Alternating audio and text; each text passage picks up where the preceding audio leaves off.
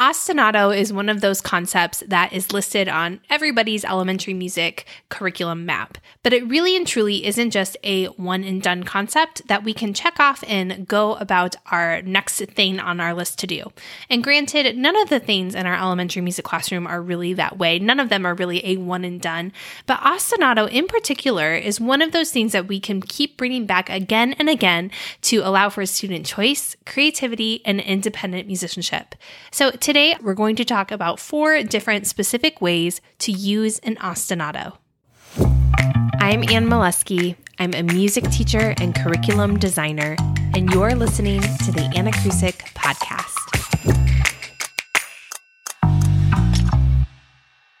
So, first things first, Happy New Year to all of you. I hope that 2023 is already off to a great start.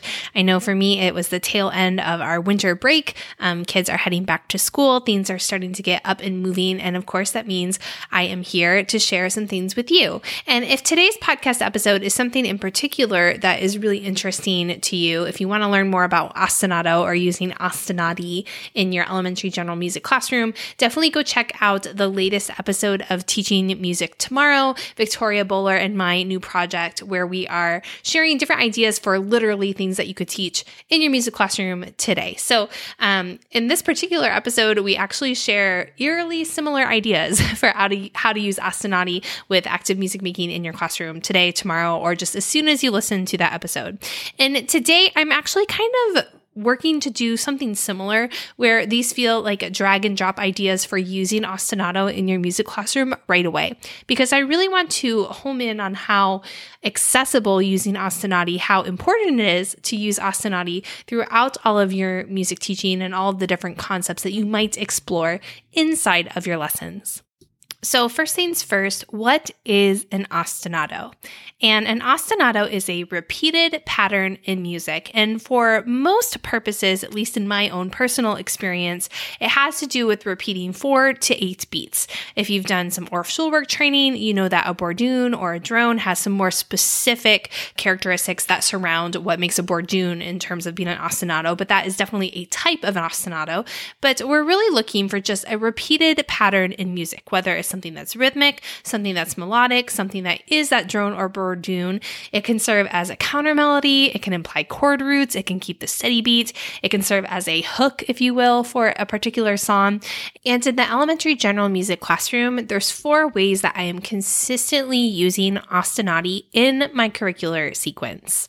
And these are four different ideas, but all of the different ways that I use Ostinati in my classroom really do fall into two not mutually exclusive categories. So these two categories definitely coexist for me, and they are part work, which is inherently what an ostinato is, right? So part work and then also as a scaffold for creative choice for students. So both of those things exist together usually with part work kind of taking taking the lead on on what we're working with but definitely using it as an opportunity for students to make some decisions to make some changes and to put in their own independent musicianship and take ownership of whatever concept we might be working with.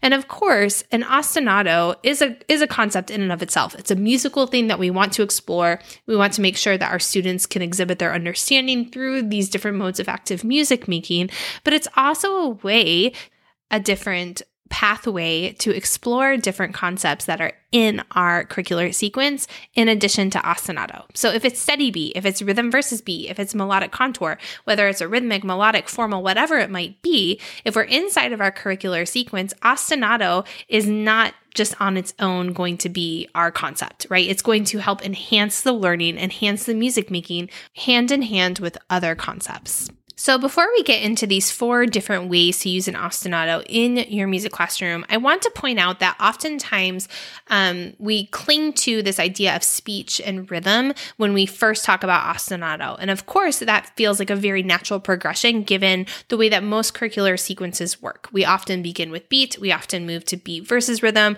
we talk about speech in relationship to pulse. And so, all of those ideas are giving the foundational knowledge that our students need need in order to do some sort of part work, right? So the first part work, of course, would be inherently rhythmic, which would be our speech.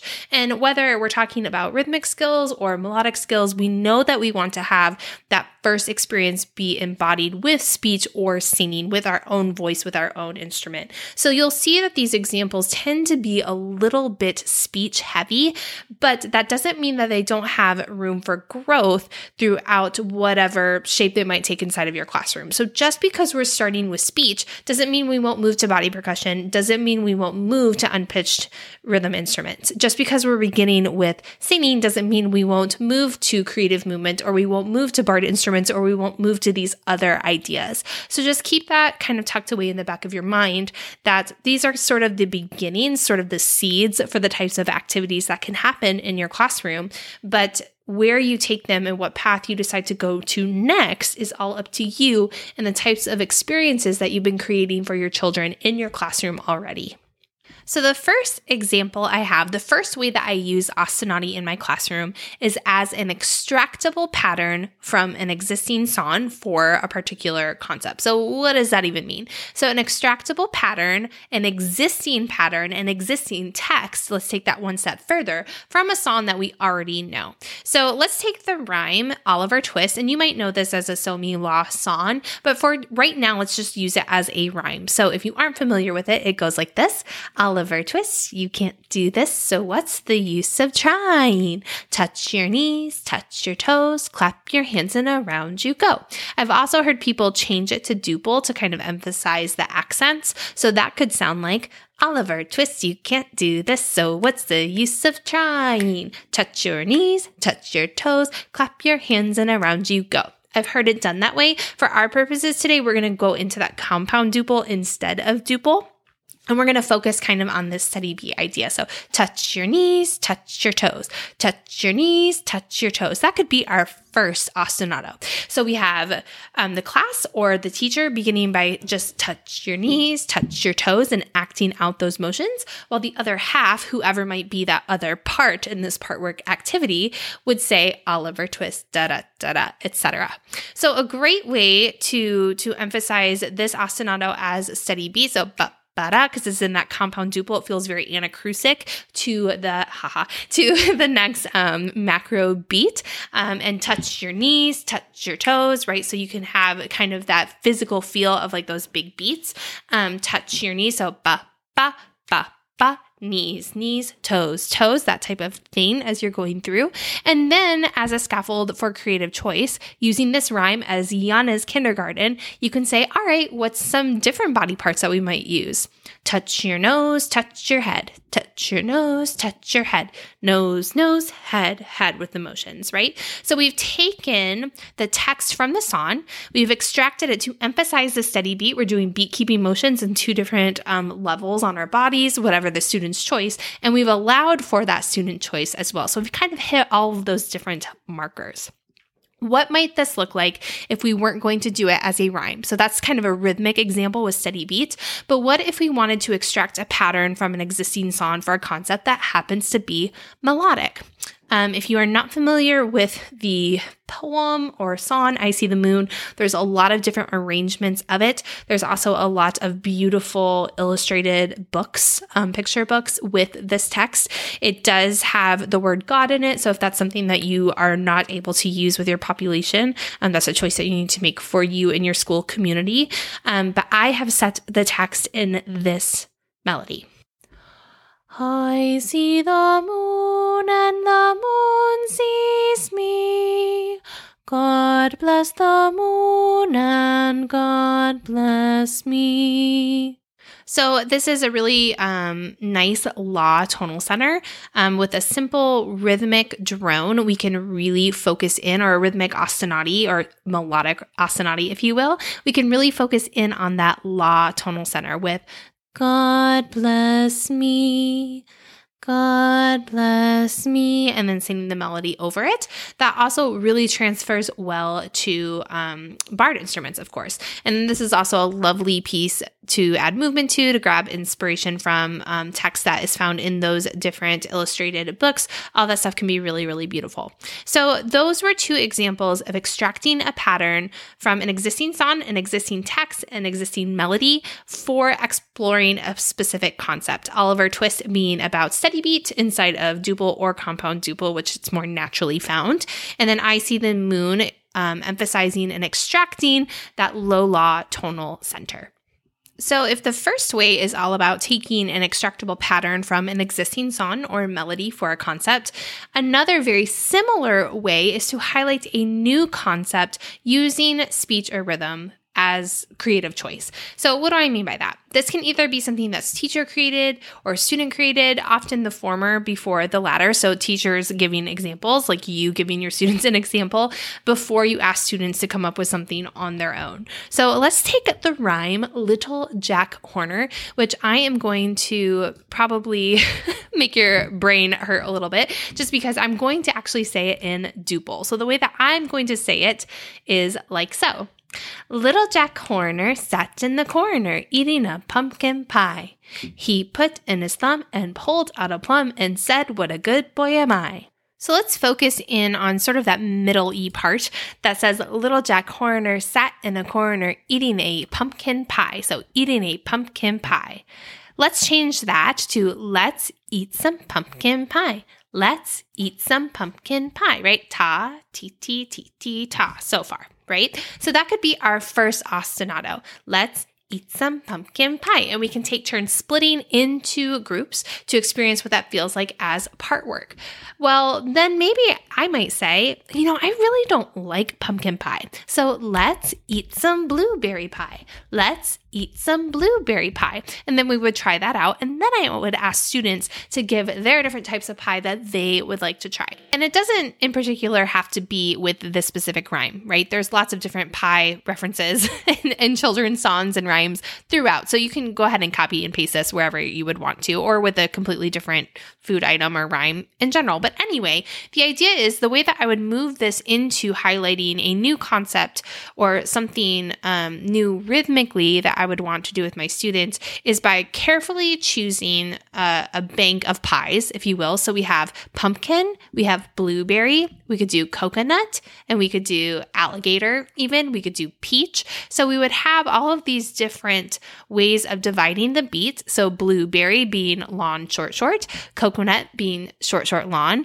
alligator being short, short, short, short, pumpkin being two equal, and then peach being just one long sound. And those are different ways to move move into T ticka and ticka T and ticka ticka. So different eighth and 16th note permutations. So I can create that opportunity for expression, for exploration, for extension, wherever I might be in my learning sequence framework for those different eighth and 16th note permutations.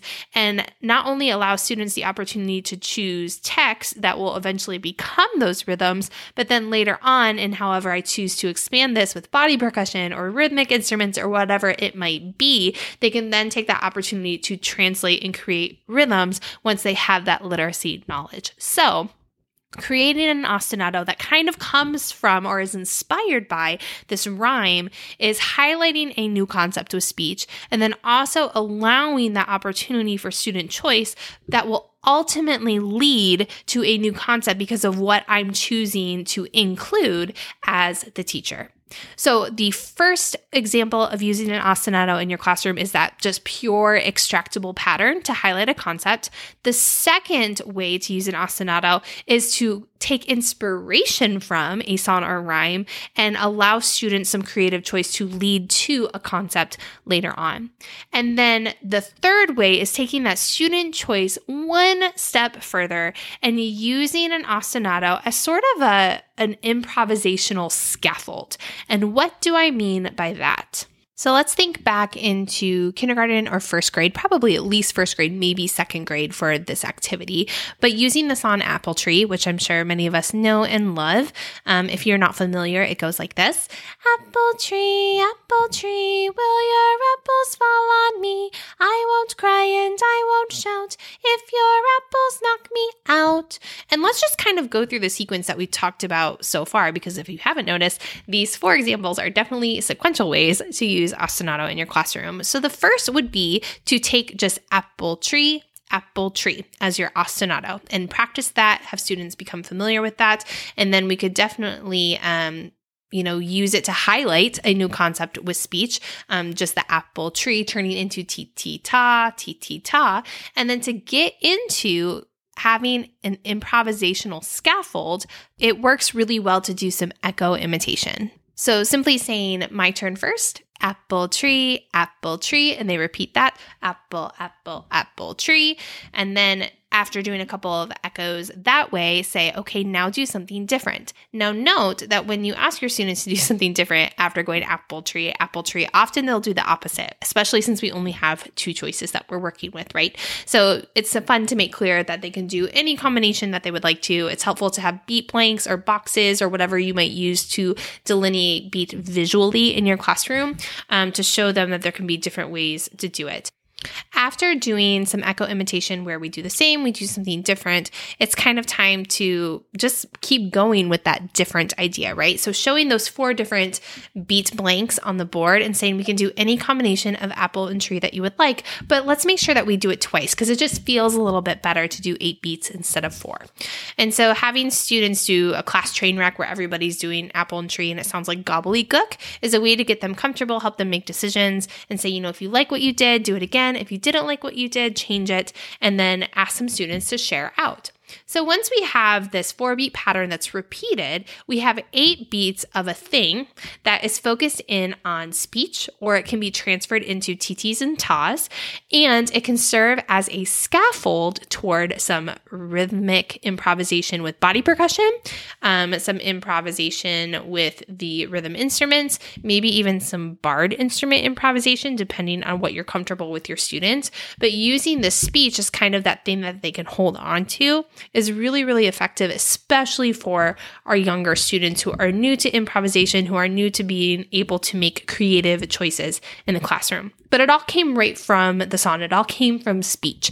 It all came from this opportunity to play a little bit with ostinato because we were repeating things and it's a short chunk of only four beats. So we have our extractable pattern that exists just the way it exists from our song as an ostinato.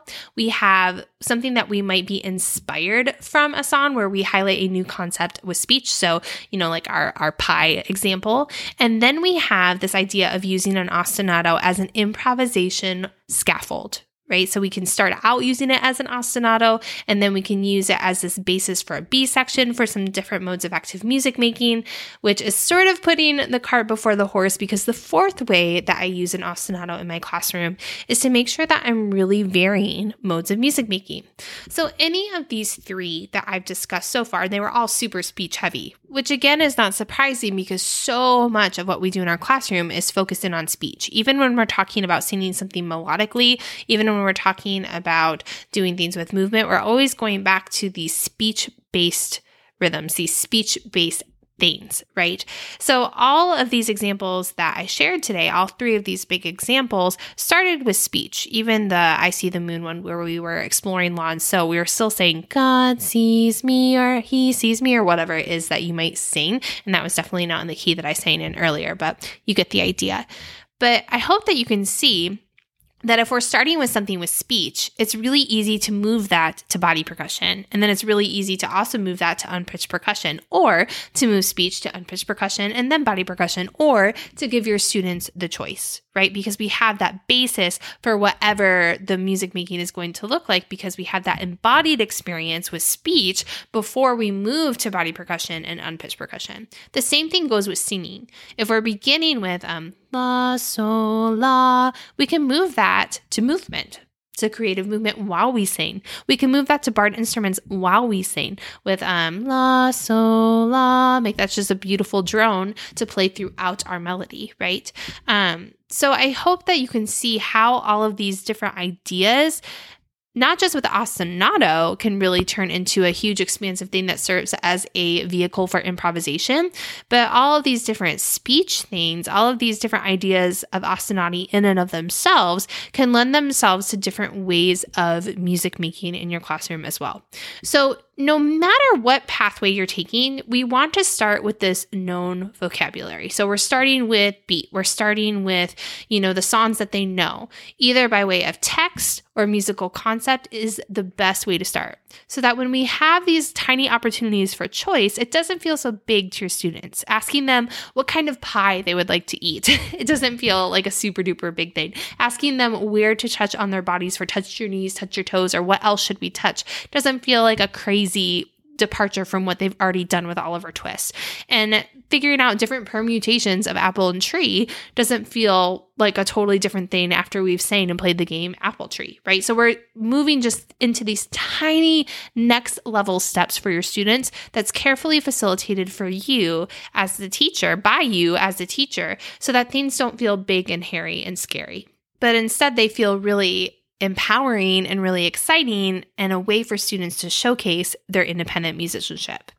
So, as you're thinking about your lessons for the week, for the month, whatever it might be, I want you to think about one of the rhymes or songs or games or activities in your classroom and consider some text from that that would work well as a speech or a rhythmic ostinato. And I want you to forget like your undergraduate music theory classes because it's okay if we end up with parallel rhythms somewhere because that's going to happen. So we can just toss that out for the time being. And I want you to think about this even if you are not working on ostinato in your classroom because we want to move past ostinato as like this thing to check off, but instead as this vehicle for different ways of exploration inside of your classroom. So if you're already doing a lot of ostinato in your classroom, if you've already kind of pulled things, extracted things the way that I've talked about today, I want you to also think about how you could up level right? So if you're doing a lot of speech, if you're doing a lot of clapping, if you're doing a lot of rhythm sticks, what could you do different? Could you ask your students to choose some body percussion levels? Could you ask your students to um, make a choice instead of having it always be teacher teacher given or teacher created? Could we find little ways for students to insert their own ownership inside of what you are doing? So I hope today's episode was helpful as you're thinking about Ostinati, as you're thinking about different ways to expand activities in your classroom. This is a really great example of how like a song is never done, an activity is never done because there's always more that we can do. There's always another step, there's always another layer. And ostinato is one of the main vehicles that we can use to keep the music making going.